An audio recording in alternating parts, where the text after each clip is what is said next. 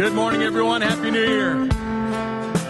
You know, Hebrews 13 6 says that we can be confident of this that the Lord is our helper, and there isn't anything that we need to fear. Sing this out together. When darkness comes to roll over my bones, when sorrow comes to steal the joy I own. Brokenness and pain is all I know. I won't be shaken. No, I won't be shaken. My fear doesn't stand a chance when I stand in your love. My fear doesn't stand a chance.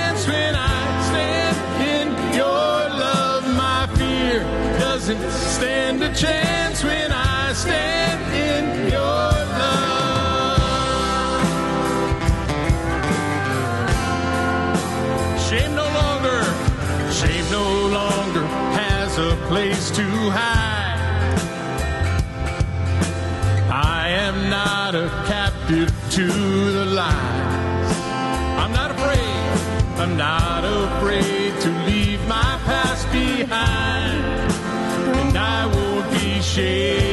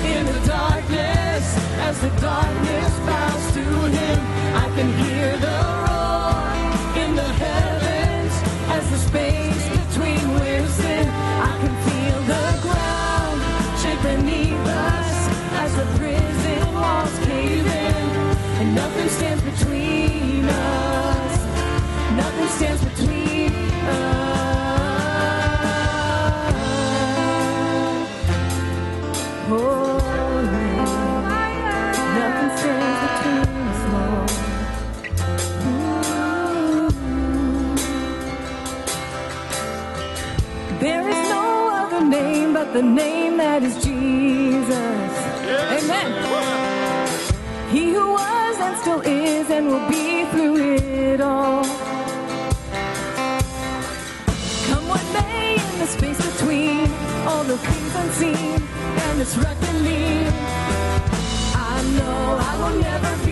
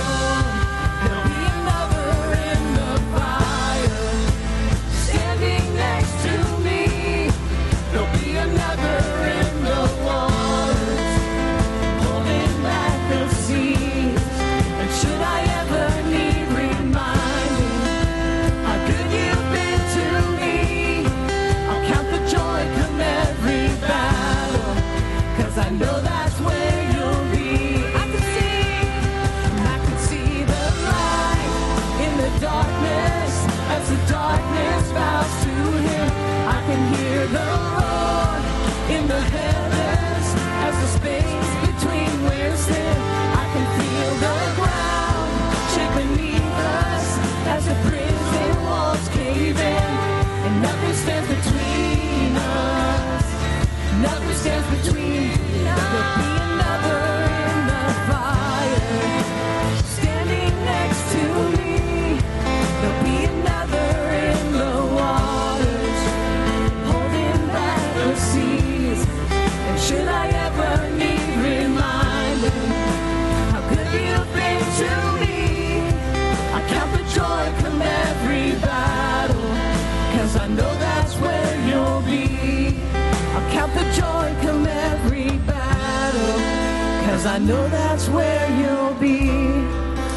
the joy come every battle, cause I know that's where you'll be.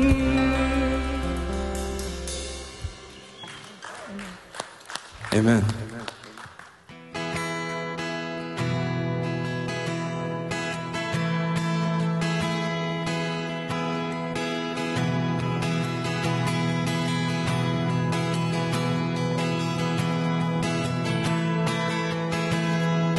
lift you up, Jesus. I've searched the world, but it couldn't fill me. Man's empty praise and treasures that fade are never enough. No, they're not. Then you came along. put me back together. And every desire is now satisfied here in your love. Yes, it is. Oh, there's nothing better than you. There's nothing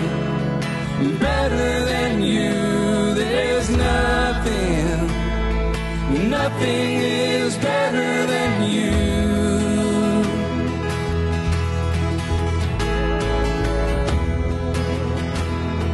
And I'm not afraid, and I'm not afraid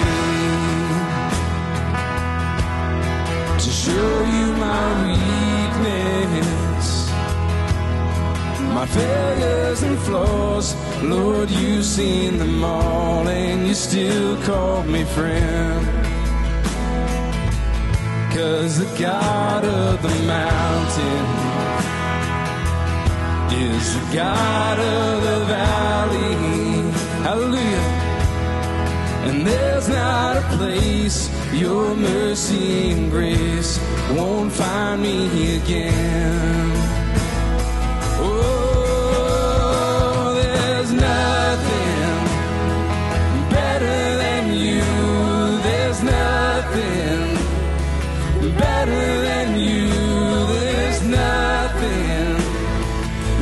Nothing is better than you.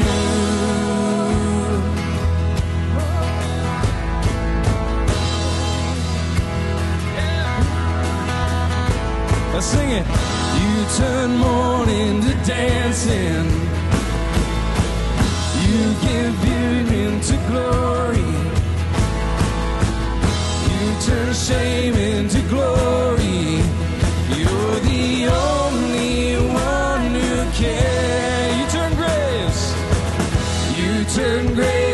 Into gardens. You turn bones into armies.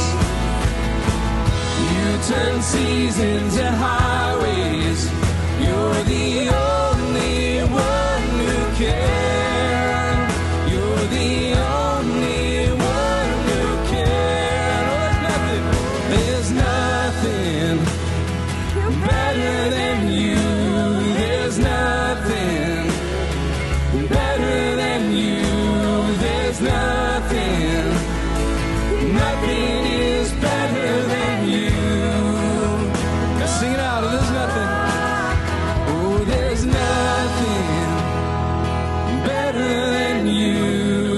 There's nothing better than you. There's nothing. Nothing is better than you.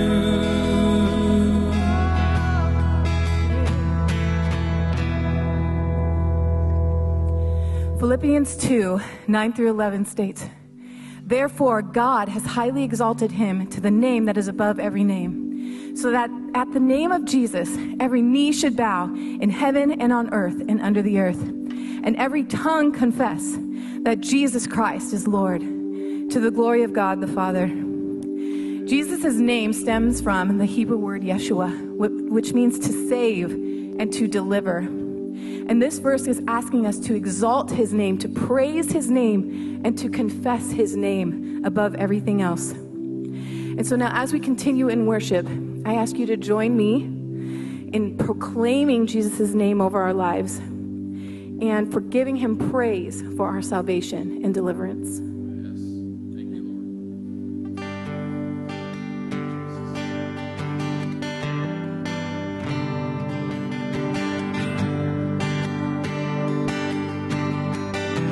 Praise you, Jesus. Worthy of every song we could ever sing. Worthy of all the praise we could ever bring. Worthy of every breath we could ever breathe. We live for you.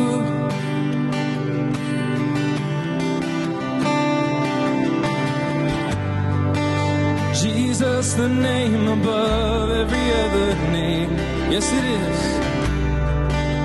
Jesus, the only one who could ever save.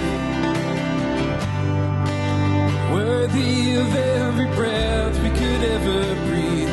We live for you.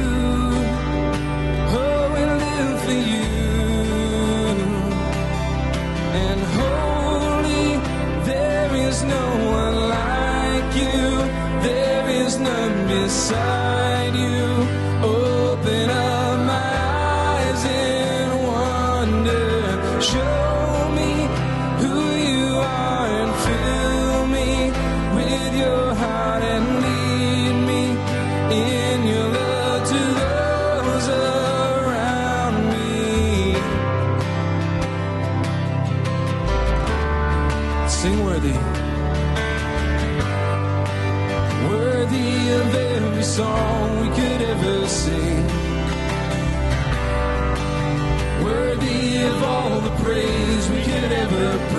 you are. Worthy of every breath we could ever breathe. We live for you.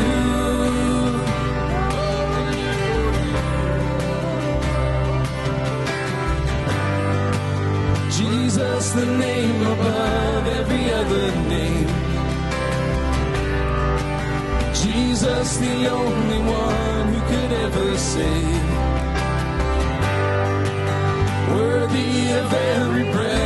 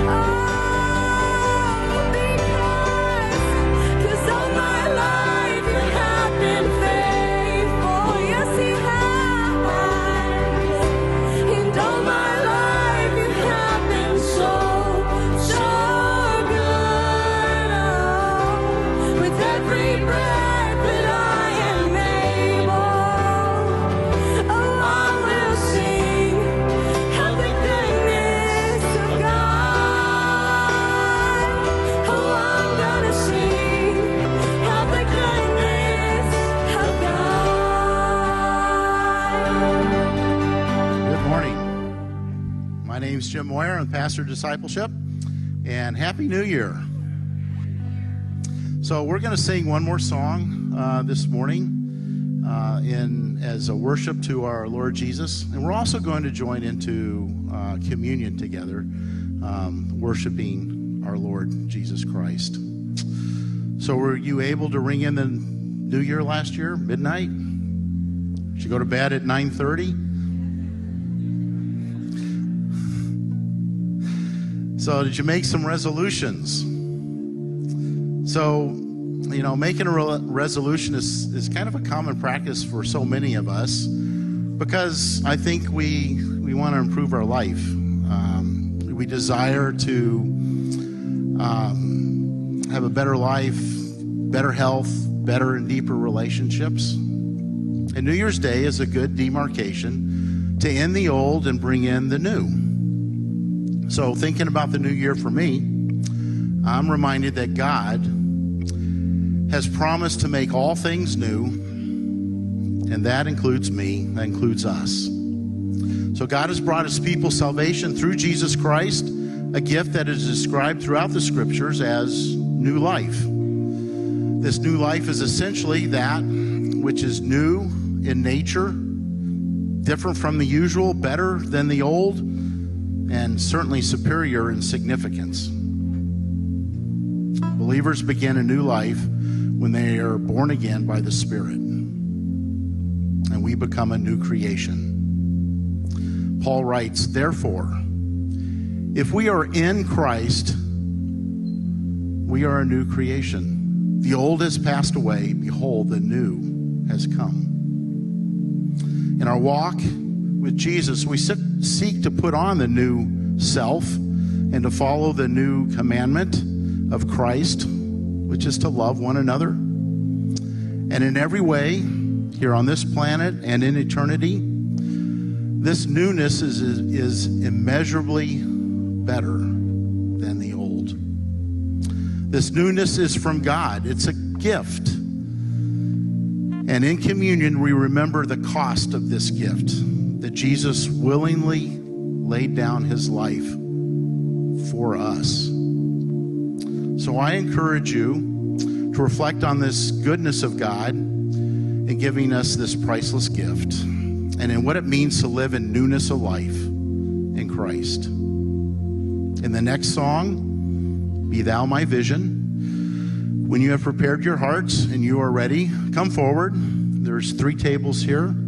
Take the elements on the table and then come up to the edge. Move to the side to the edge of the of the uh, stage. And if you're here with your family, I encourage you to take the elements together. And when you make your way to the side uh, next to the stage, take the bread, which represents Christ's body, and eat. And take the cup, which represents uh, Christ's blood of a new covenant, and drink. And if you're here this morning and you're mobility challenged, it'd be difficult to walk down the aisle, no worries. The, the ushers would be happy to serve you where you are. They'll bring the elements to you, just get their attention. So let us pray.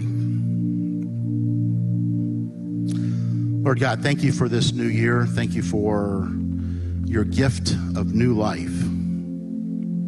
And Father, I pray in this coming year, each day, would you help us live this new life in Christ in a way that honors you? Would you help us live out the new commandment and that we would love one another? And we pray this in Jesus Christ. Amen.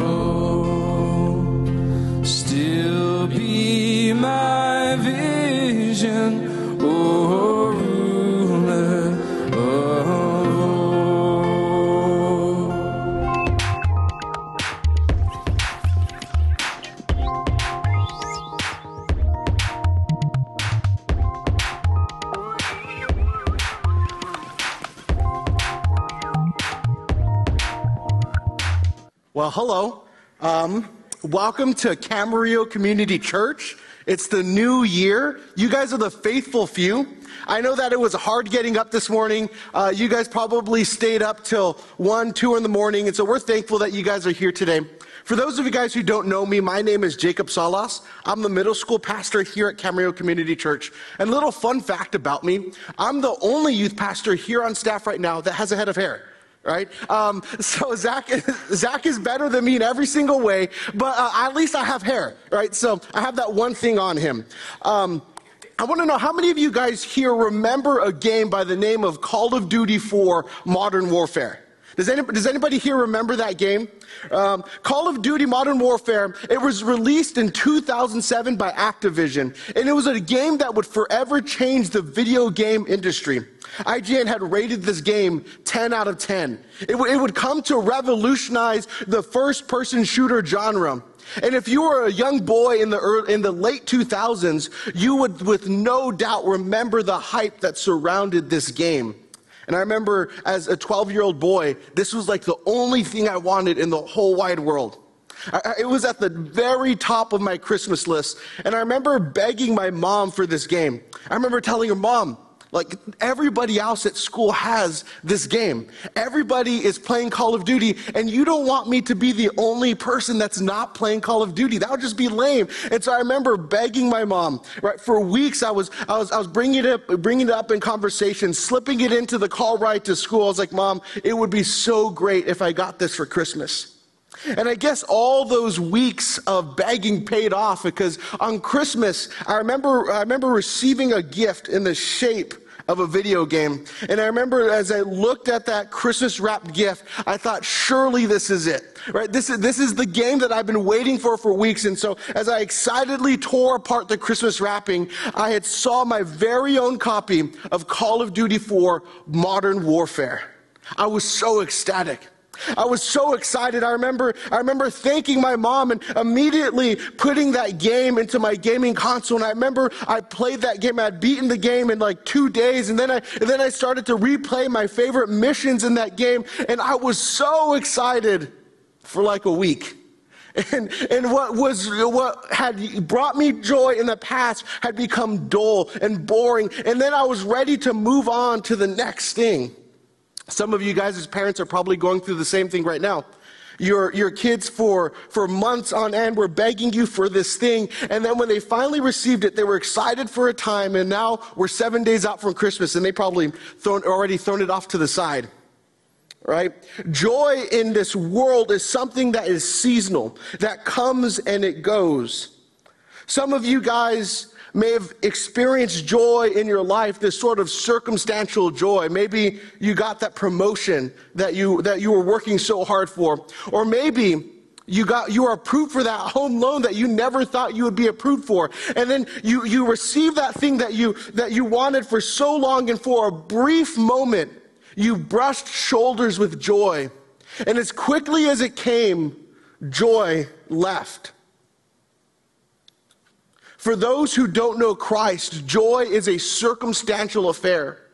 Joy comes when life is good, but when life is no longer good, then in the world, joy becomes absent. And so today I'm going to propose a question to you. If we can put up on the screen here. This is going to be our big question for the day.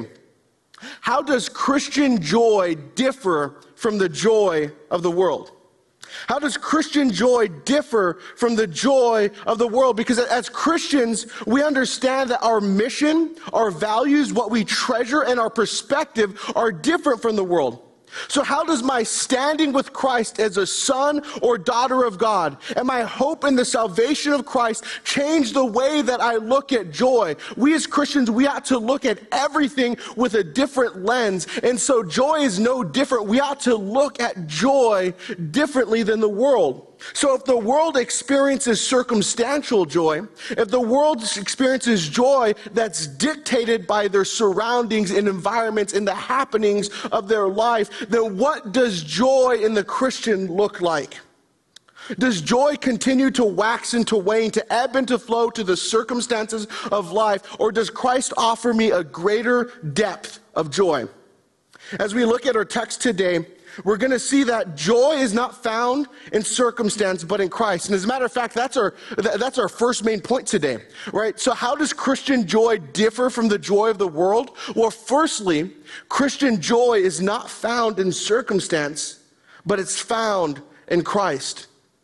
And so to, to kind of to, to lean into that a bit more, we're going to go ahead and we're going to look at a scripture today. It's a, you know, I, um, I, I, I, wanted to take it, I, I wanted to, uh, uh, to take it easy on you guys because this is a very long scripture. So I split it up into three parts, right? So if you can go on to the next slide, it's a whole lot of words. I got four words for you on the screen there. Okay, no, no, no, backwards. I got four words on the screen there for you, right? Rejoice in the Lord right? Paul, uh, Philippians chapter 4, verse 4, it says, Rejoice in the Lord. I know it's a whole lot to take in, right? It's a whole lot of scripture, but uh, I apologize. No, just kidding. It's, it's, a, it's very short, right? And so, um, so in this short command today, Paul tells us to rejoice or to take joy, to celebrate in the Lord. But what, what does that mean? What does that mean to rejoice in the Lord? Like, I, I, know what it means to have, I know what it means to have joy. I, I, had joy last week when I was eating tamales with my family. That was like, that, like I, I had joy then, right? But, but what does it mean to have joy in the Lord? And so, firstly, we understand that uh, joy in the Lord means that our, we have a different source of joy.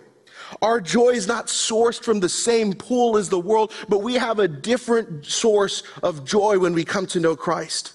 The Bible is very clear. To the believer, to the follower of Christ, God has made available to you a joy that is different from the world's joy. That this joy is not rooted in the circumstances of life as the world's is, but this joy is sourced and found in Christ. Psalm 16:11 says, "In your presence there is fullness of joy, and at your right hand are pleasures forevermore." David understood very well that our joy is found in Christ, and he treasured Christ so deeply. He said, God, I, I, look at you and I see the place where my joy is found. In your presence, there is fullness of joy. At your right hand, there is pleasures forevermore. Our joy is found in Christ.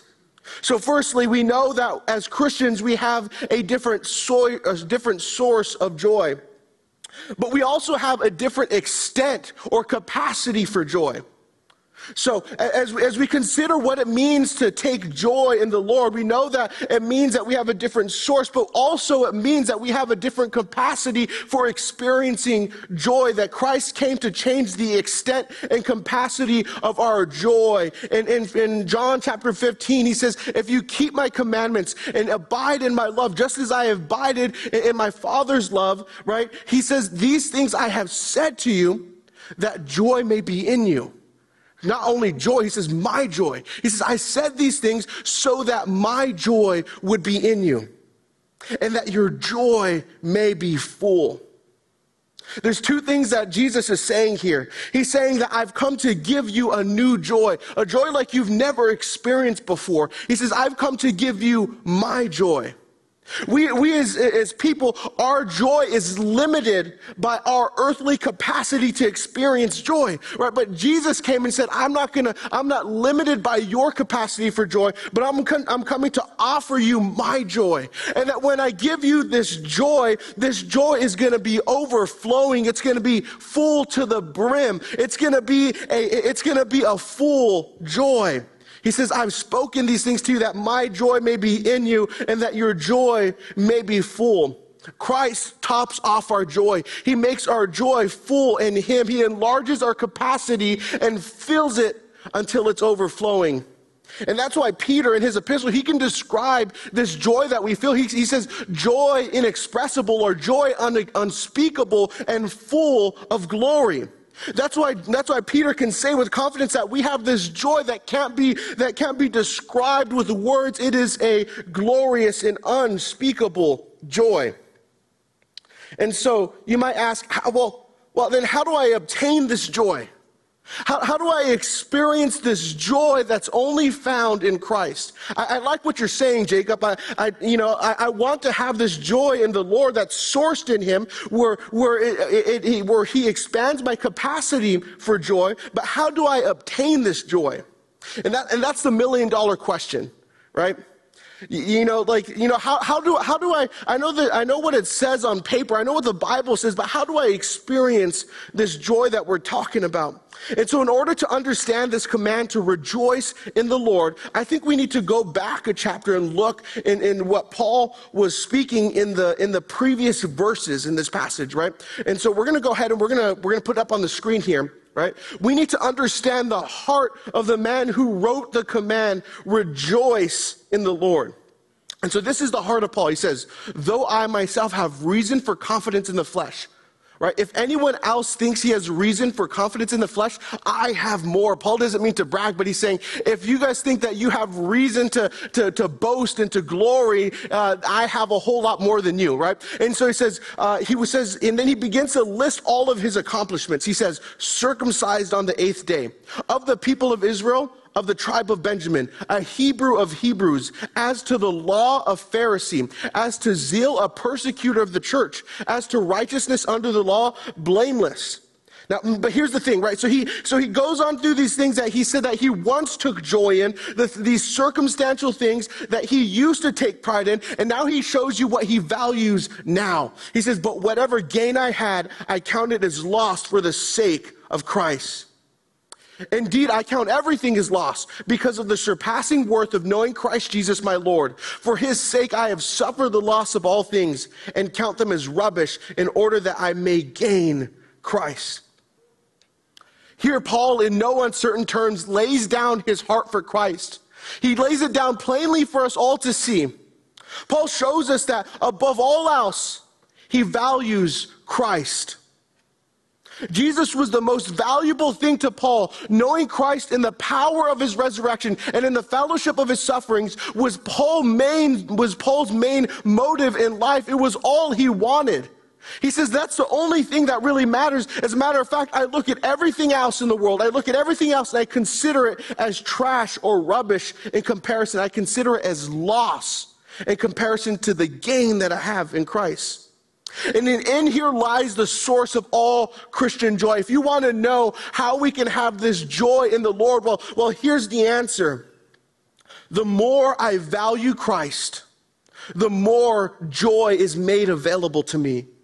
These things are directly proportional. If I value Christ much, I'm going to have much joy. If I see Jesus with a high view, then I'm going to have a very large joy. If I have a low, uh, if I have a low view of Christ, that means that my joy is limited. If, if, that means that if, I, if I see Christ is very low, then that means that I have a circumstantial joy, and the joy of Christ is not in me. In, in, in, verses 4 through 6, Paul shows us the things that he used to value. He used to value pedigree and status and accomplishments and, and man made righteousness. Prior to knowing Christ, Paul's joy was not found in Christ. But when he came to know Christ, the, the things that he valued began, began to change.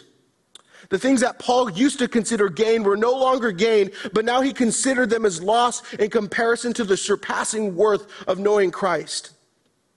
And for those of you guys who, who don't know me very well, um, um, my, one of my favorite preachers and authors is a man by uh, the name of John Piper, right? Like, I, like anything John Piper I love. If you want to give me a Christmas gift, give me a John Piper book, right? Um, and so uh, John Piper is known for saying this phrase. It's kind of like his, his, his catchphrase. It's like his mantra. He's, he's known for saying this, right?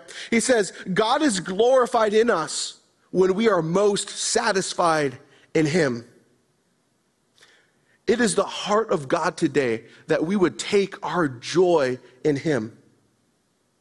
Christ wants sinners to come to him in repentance. God wants us to take advantage of his mercy. He wants us to come to the altar of forgiveness and seek in Christ the grace and joy that he's freely given. That's why he says, come to me, all you who are heavy laden, all everybody who's burdened. He says, I'm going to give you rest for my, for my heart is gentle and lowly, right? Christ came to give us this, this joy and this peace. And as a matter of fact, it's something that he wants wants to give us.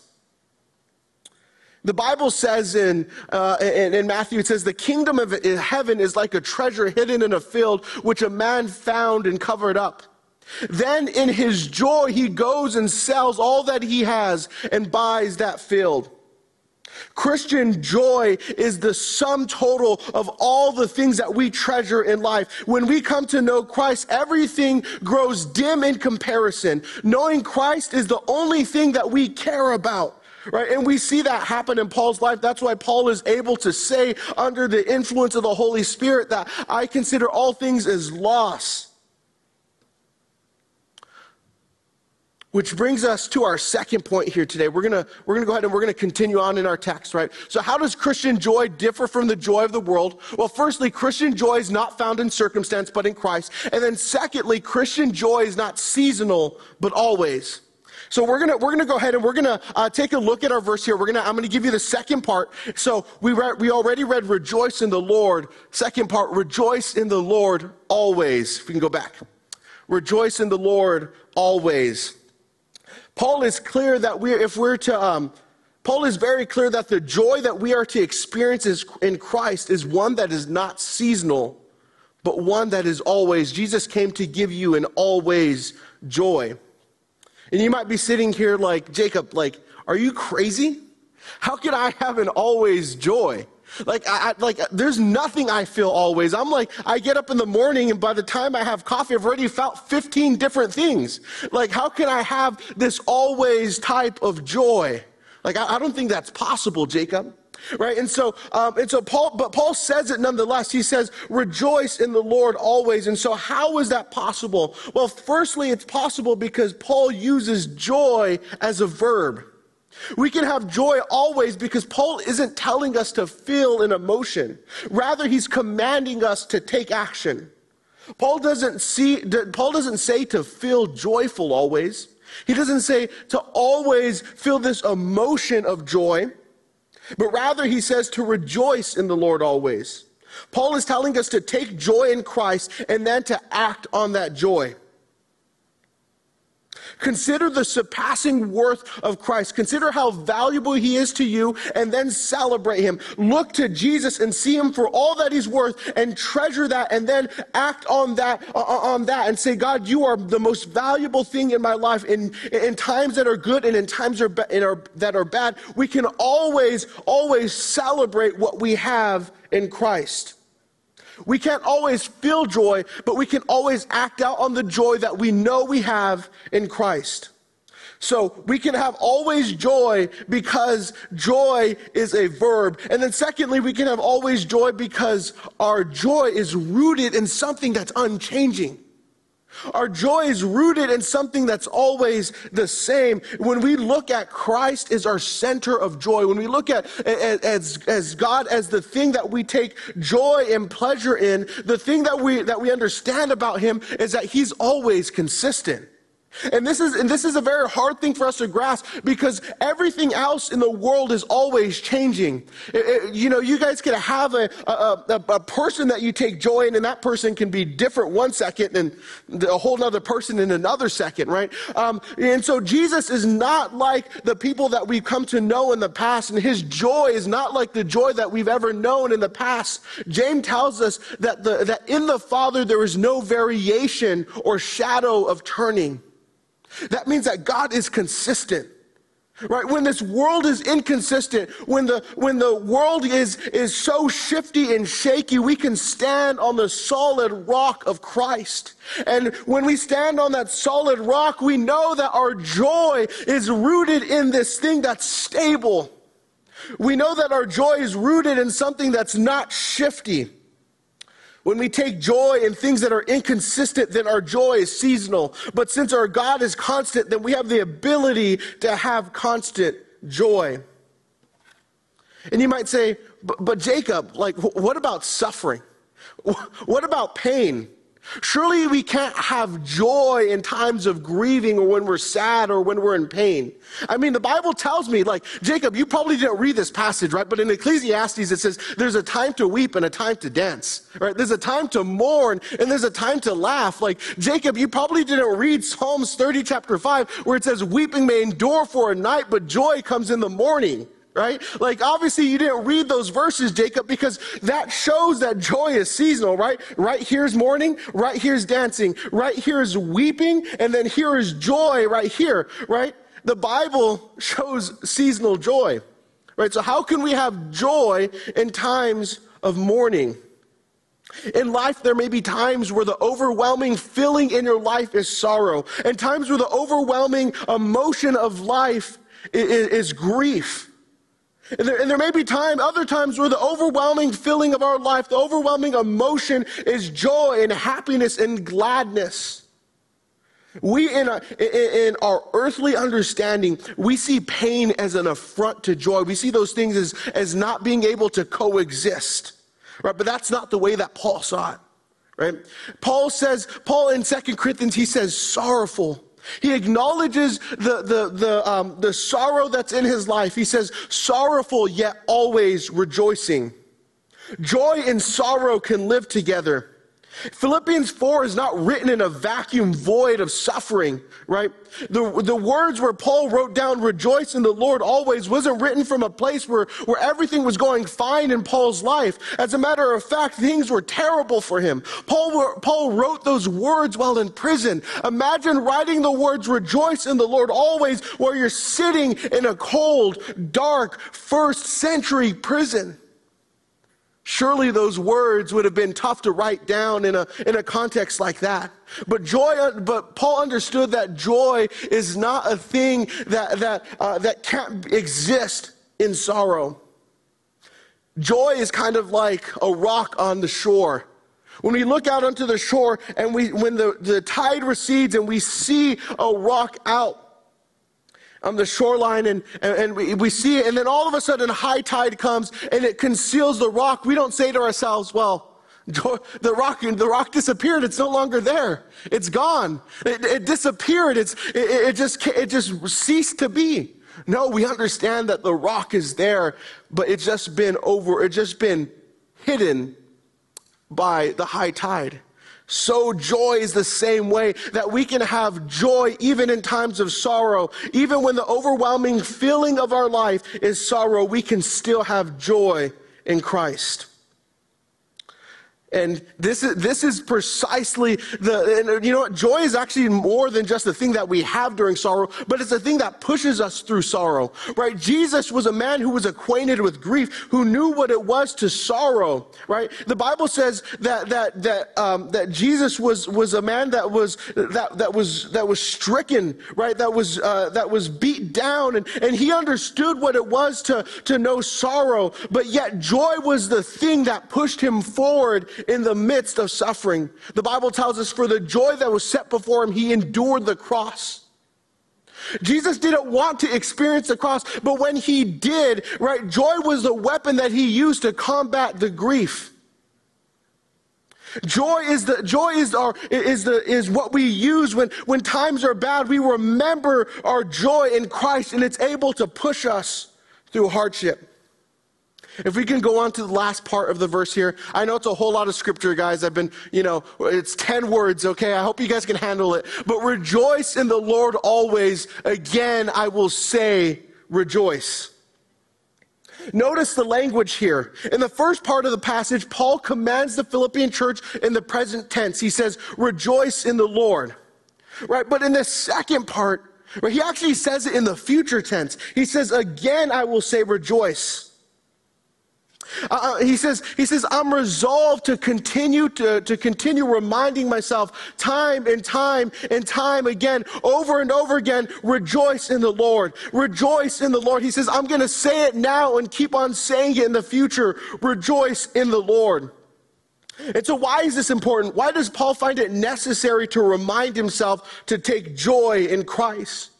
Well, firstly, Paul repeats his instruction because it's important.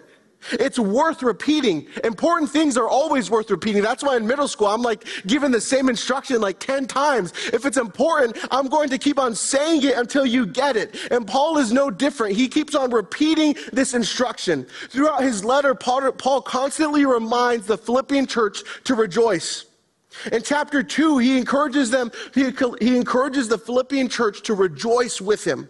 In chapter 3, he instructs them to rejoice in the Lord. And in chapter 4, we, we just read here, he instructs them to rejoice in the Lord always. And then he says, Again, I will say, rejoice. Paul is quick to remind the Philippian church to, church to rejoice because it's important. Having our joy rooted in Christ is important.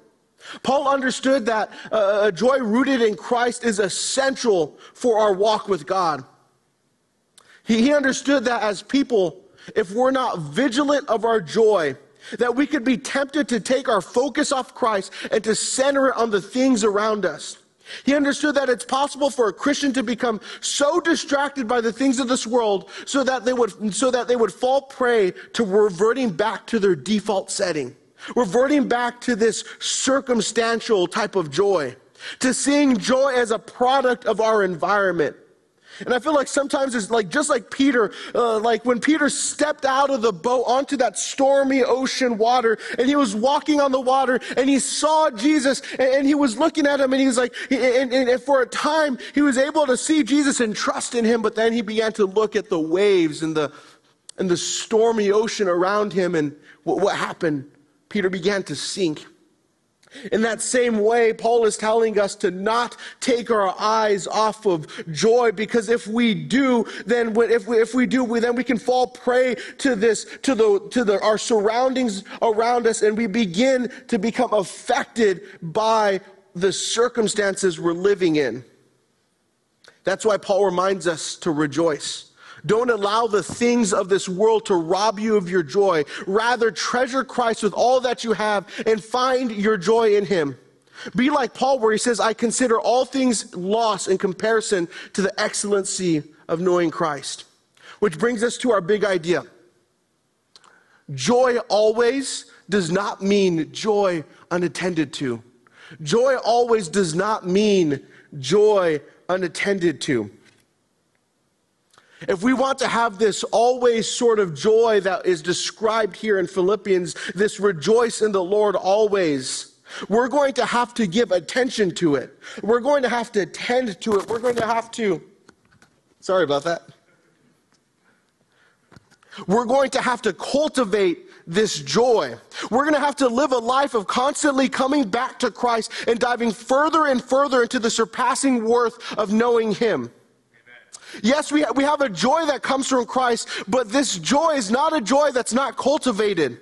Right? We have to learn to constantly come back to Christ and to treasure Him more and more deeply.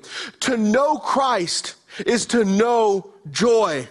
To know Christ is to know joy. So let us aim to be like Paul in Philippians chapter 3 when he says, When it comes to the aim of knowing Christ, I don't claim to have attained it yet. He says, I'm not there yet. I don't know Christ as deeply as I ought. I haven't experienced the depth of joy that, I, that, that, um, that Christ has for me. There's still yet more to explore in Him. There's a greater depth of knowing Christ in joy that I haven't tapped into today. And if you're sitting in this auditorium today and you're saying to, you're saying to yourself, man, I, have never experienced a joy like you're talking about. I, I don't know what it is to have this this always sort of joy. I remember being a 13 year old boy and, and, and sitting in your exact position. I remember the absolute misery and agony of circumstantial joy. I remember looking at my life and not being able to see much good in it. I remember growing up in a house where I had a meth addicted father who, even when he had overcome his addiction, it only gave way to an even more violent addiction to alcohol.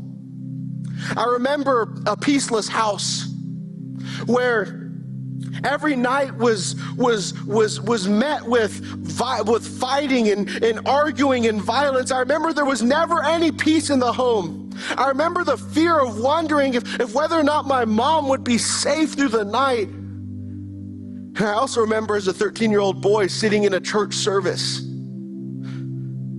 I, I, looked like just any other kid, but, but in me, I was desperately longing for something more. I was desperately looking for something that I didn't have because as I looked at this world, I said, There is no joy in this place. There's nothing I see that's worth living for.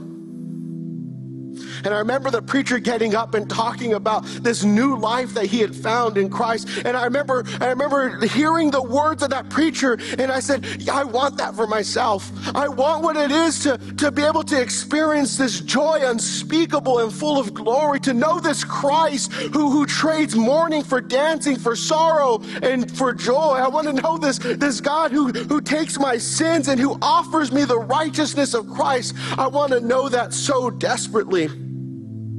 And I remember coming to a to an altar and praying a prayer of God.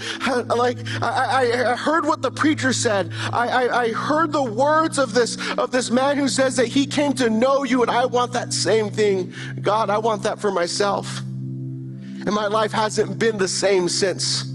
Uh, my, my life didn't change after that. I still came home to a life that was, that was a total mess, but now I had a joy that was rooted in Christ. Now I had an always type of joy where it didn't matter what circumstances came to me.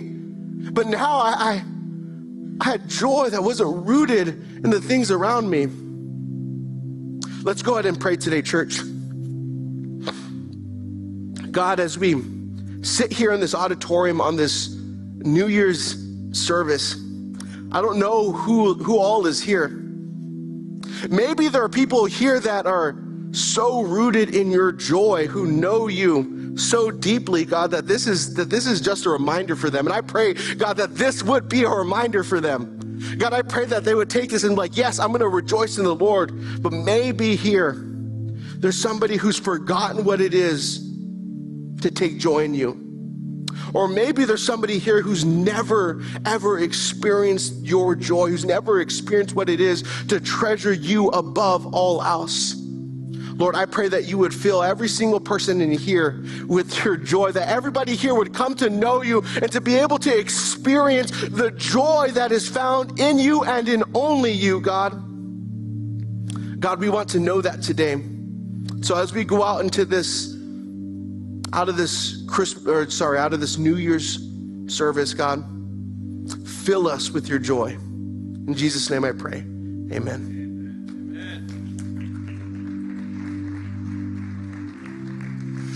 All right.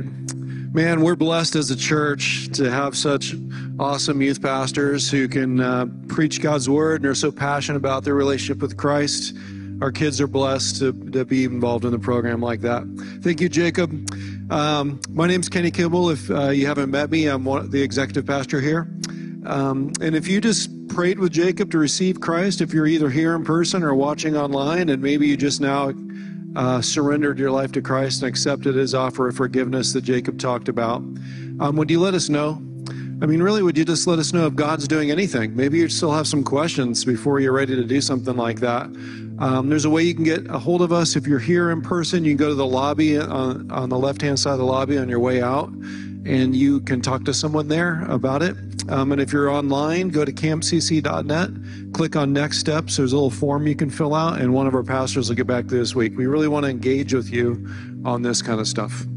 Well, 2022 has been an awesome year. A lot of great things happened in the life of our church. We've been so blessed. Um, we're going to receive our offering now. There's three ways to participate. You can give online by going to camcc.net, clicking give at the top of the page. Uh, you can text the amount you want to donate to 84321 or there's an offering box in the lobby where you can drop an offering on your way out. all right. We're going to do something a little different um, as we close the service today. If I can get everyone to stand up real quick. All right. I want you to find someone sitting near you, introduce yourself if you don't know them, and say Happy New Year. And while you're doing that, we're going to roll the video. Cam CC, how you doing? Robin Frazier here and I serve happily on our hospitality team. Let me just tell you, I am so glad you're here. If this is your first, second, or third time guest, we have some gifts for you. Mark your connection card, or if you're watching online, go to camcc.net slash next steps. We have some great stuff coming up here at CamCC. Monster Movie Night, Saturday, January 14th, from 5 to 7.30 p.m. There'll be hot dogs, snacks, pajama party, and a scare booth competition to win some pretty sweet prizes. Invite your friends, family, and neighbors for a monster fun time. Sunday, January 15th, baptisms. We will be having baptisms for both worship gatherings. If you would like to take the next step in your faith, this is your opportunity. Mark the new year with an outward expression of following Jesus. The week of January 22nd, growth groups. If you have not tried out Growth Group, you got to try it. It's a great way to connect and build relationships while studying God's Word. It's only eight weeks, and childcare is available. Sign up at camcc.net slash growth groups. Chat with Pastor Jim on the patio or shoot him an email. Jim Moyer at camcc.net. We also have two classes kicking off that same week. Tuesdays, Dave Ramsey's Financial Peace University Learn great financial principles that are applicable to your current financial situation. You can be on the road of getting out of debt. It's nine weeks and taught by two CPAs, the Lawbachers. The second is on Wednesday nights, Pathway, a six week journey in discovering how to grow in your faith and getting connected to CAMCC. This is a great way to meet all the pastors and directors and have fun meeting new people. To sign up for either of these classes, go to camcc.net slash growth groups or email Jim Moyer at camcc.net. The month of February, don't miss our new Community Impact Initiative as we look to support local law enforcement. If you are interested in automating your pledge to the Welcome Project, I can tell you how. Go to camcc.net and click Give. Click Donate or set up recurring giving. Choose the amount, choose the Welcome Project in the drop-down, then choose the frequency. Then you should be good to fill out the rest of the form.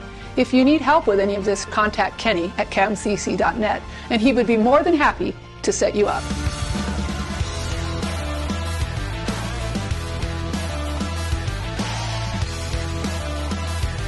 To stay in the loop of what's going on at CamCC, follow us on Instagram, like us on Facebook, and subscribe to our YouTube channel. For more info on any of these events, you can go to camcc.com net. Uh, please stand up for, well, I guess you're all stand up already. I'm Andrew Bass. I'm the fourth and fifth grade director here. And what I got out of the message today was that our joy isn't dependent on our circumstances, but rather it's dependent on our relationship with Christ. If this is your first time with us, we got some goodies at the welcome desk just outside in the lobby. If it's your first time here, just go out there and make sure you grab your gift. um, join us on the patio just to hang out and uh, to chill with your friends and family. And we'll see you next Sunday. Happy New Year.